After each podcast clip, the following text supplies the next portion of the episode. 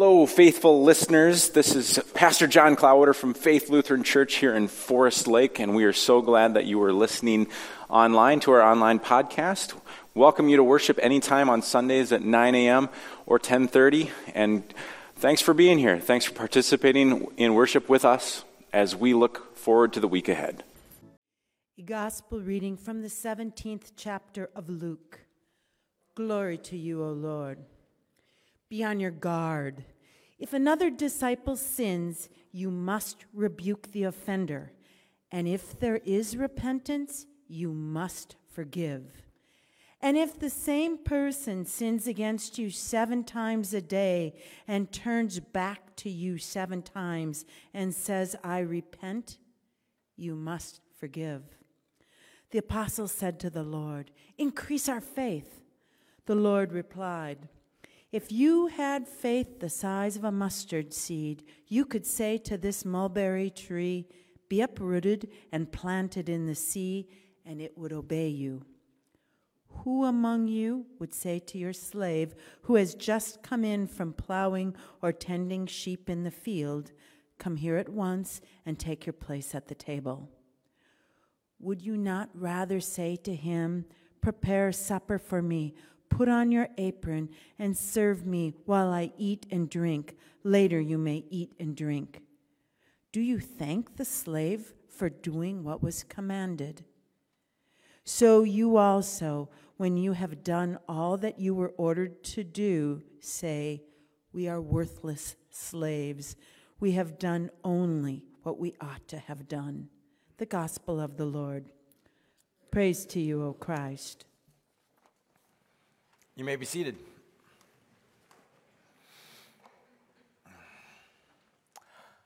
Grace and peace to you, my friends in faith. Well, today is actually another special day. day. Today is the running of the Twin Cities Medtronic uh, Twin Cities Marathon, 26.2 miles. People come from all over to be able to run this race. I signed up to run this marathon once, 16 years ago. I was training with one of my friends, Tim, and through the course of training, you have to kind of ramp up and ramp up and ramp up to the point where we got to the 13 mile run. And when I was when I finished, I was finished. I said to Tim, How on earth am I going to be able to run twice as far as we just did? But there was a larger excuse that was lingering. You see, the marathon was right around the due date of my oldest daughter. And I wasn't going to miss that moment, so in my head, I think I had already started hedging like, why would I do all of this work if there's a really good chance that I won't even be able to run the marathon in the first place? So I halted the training program and I didn't run. And of course, the race was on Sunday, like today, October 1st at that time. Well, Adina wasn't born until Wednesday the 4th. I would have made it with room to spare. Perhaps I lacked faith that I could complete this task. I, I didn't want to invest in all of this effort without the payoff, without the reward. Maybe I should have gone for it. What would have happened if I could have just increased my faith? If I could have just had more faith that, no, don't worry, I wouldn't have missed out on anything. Would I have gone for it?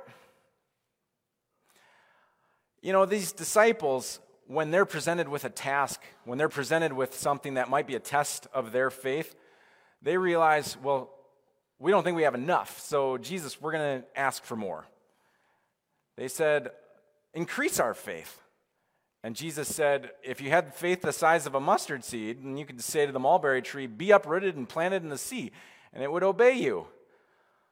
What does that mean? I have no idea what kind of weird metaphor that is. Like, I've never seen a tree just because of my prayer get uprooted into the sea. This is not at all like related to natural disasters. This is a weird thing for Jesus to say. So, when I was looking at this this past week, Eugene Peterson, who writes a, a translation of the Bible called the Message Bible, he offers up this way to look at the passage. He said, The master says, You don't need more faith, There's no more or less in faith. I mean, if you have a bare kernel of faith, just the size of a poppy seed, you could say to this sycamore tree, Go jump in the lake, and it would do it. So, this is a little bit more helpful to me. I mean, you don't need more faith. It's not like a measurable stat, but he still kind of makes this weird little connection to having this small amount of faith and then being able to have this tree jumping into the water and uprooting trees. So, I think what's really more important for us to ask isn't like the logistics of how this might happen, but instead to perhaps pause and think of what the disciples are up to. Why did the disciples even need to ask Jesus to increase their faith? You look back a few verses, they're being told about forgiveness. And it's a hard lesson, right? It's this lesson that's really difficult for them to understand. And they want to be prepared for those difficult life lessons. They want to be prepared when their faith is put to the test. How do I forgive someone who continually needs forgiveness? And they might be thinking to themselves, if only I had more spiritual willpower, kind of like the prayer lab minute and all of the messages that we have about all of this thoughts of looking and being enough. I think spiritually they're kind of stuck in that same cycle. They think, well, how am I going to be able to easily forgive my brother? I, I need more faith to be able to do that. This example of a mulberry tree or a sycamore tree or a Norwegian pine, I think Jesus' way of saying, not so fast. We have the wrong idea about what faith can do. We don't have a faith that uproots trees. We've heard this parable of the mustard seed moving mountains. We aren't faith magicians. I haven't moved any oak or willow trees. Boy, I wish I could have. But my prayer life hasn't led me down those paths. But I have seen where my prayer life has witnessed healing, where people have proclaimed to me, wow, the power of prayer uplifted me in the deepest moments of sadness and sorrow. I've personally been able to feel at peace through prayer when I've had to overcome stressful situations. If you have to think about it, faith, metaphorically speaking, is a difference maker. It's a way of life. Faith is having our hearts point towards God. Faith is what gets us through pain when we have to forgive others who've harmed us. We can forgive and not forget. Faith is a conversation partner that we have with God when life doesn't make sense. Faith is what happens when we see destruction of our earth, like the damage from Hurricane Ian, and something clicks and says, you know what? I can help. Faith is about healing, faith is about helping, faith is about doing. A pastor who I follow pondered by saying, I'm not sure that a lot of people really want more faith. I was like, well, that's a weird thing to say. Well, they may want more faith because they think it's going to help them out, right? Ah, this faith might help heal someone or a loved one. This faith that's going to help me pass a test, a faith that will give me assurance of eternal life. But do they really want a faith that's going to make them more Christ like? Be more sacrificial in our giving, more sacrificial in our loving, more sacrificial in our forgiving? I'm not sure people really want that. Faith isn't a good luck charm, it's not an insurance policy. Faith is actually a state of being a follower of Christ.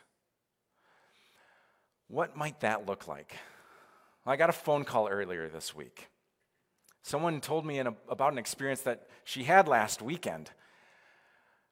So she was driving around in Minneapolis, and she was on an unfamiliar street when all of a sudden someone was walking in front of their vehicle in traffic.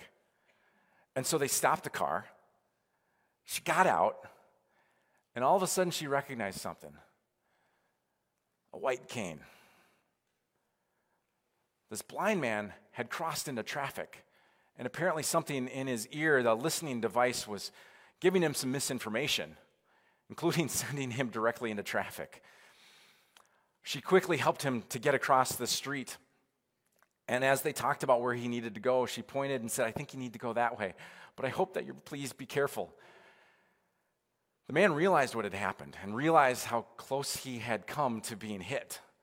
So he thanked her profusely and said, You saved my life. Well, she didn't process exactly what had happened until later that night. And then all of a sudden, the things throughout her day started to click into place. You remember what we talked about last Sunday? You remember what the children's sermon was? Remember little Connor with his eyes covered with the blindfold, being led, and not being able to walk anywhere? Kept bumping into stuff, didn't even want to try it until someone came alongside, held his hand, and walked and led him to my voice. The light bulb went off. She realized, wow, this is, this is the story come to life. This is exactly the message of faith. Our faith isn't increased by having a blind faith. We aren't coming to church, a church actually named faith, after all, to be loaded up with a blind faith that we're just hoping we do the right thing. We aren't begging God for more faith that might just help us succeed all on our own without anybody else to help us. No, you see, our faith gets increased by walking in faith together as a community of believers. Whether we are here in the sanctuary today, or watching at home, or maybe we're in Sunday school, attending confirmation classes on Wednesday, you know, even if you're watching this worship service after the fact because you decided to stay home and watch the Viking game or run a marathon, I won't even call it the delay a game on you. Whatever it is, this is a way for us to be able to gather together in faith. You see, faith is a journey, not an asset that we can collect and hoard. Faith isn't a transaction that we receive at baptism, like Luke and Parker will later this morning. No, those, those boys are going to be welcomed into this community, acclaimed as beloved children of God, that faith is part of their lives forever. But they don't do alone. Their parents and sponsors, and we as a community of believers, we walk alongside our children as they grow in faith, as they grow to learn about God's love, to put their trust in God. So, did you notice how the story ended today? You know, this part of the passage that we probably don't like to talk about. You know, Jesus talking about the slaves, these workers out in the field. They come in and then they're expected to also put dinner on the table. I mean, that sounds really strange and harsh, right? Jesus, what are you doing? They've been working all day. Why are you still expecting them to do more? Eugene Peterson words it this way Look, suppose, of you, suppose one of you who has a servant comes in from plowing the field or tending the sheep. Would you take their coat, set the table, and say, Sit down and eat? Wouldn't you be more likely to say, Prepare dinner, change your clothes, and wait table for me until I finish my coffee, then go to the kitchen and have your supper? Does the servant get special thanks for doing what's expected of him? It's the same with you. When you've done everything expected, everything expected of you, be matter of fact and say, The work is done. What we were told to do we did. We do what is expected of us. My grandpa John had this wise phrase that he would say do the thing you're supposed to do when you're supposed to do it. The act of faith is a long term habit. It's not just something we pluck out of the air and say, Ooh, I got faith today. We gather in church to be spiritually fed and nourished. We will be challenged we will wrestle with God like so many of the characters that we hear about and learn about in the Bible. But we'll also grow to trust through these continuous conversations with God, with each other, through our own spiritual disciplines, through our own relationships with other people of faith. You wouldn't have shown up to Minneapolis today and say, hey, give me a number, I'm going to go run the marathon, if you hadn't done any training ahead of time. So it is to be a Christian. We don't just randomly show up and say, hey, today, it all makes sense. It's a continual process. Walking together. Life is a marathon, not a sprint.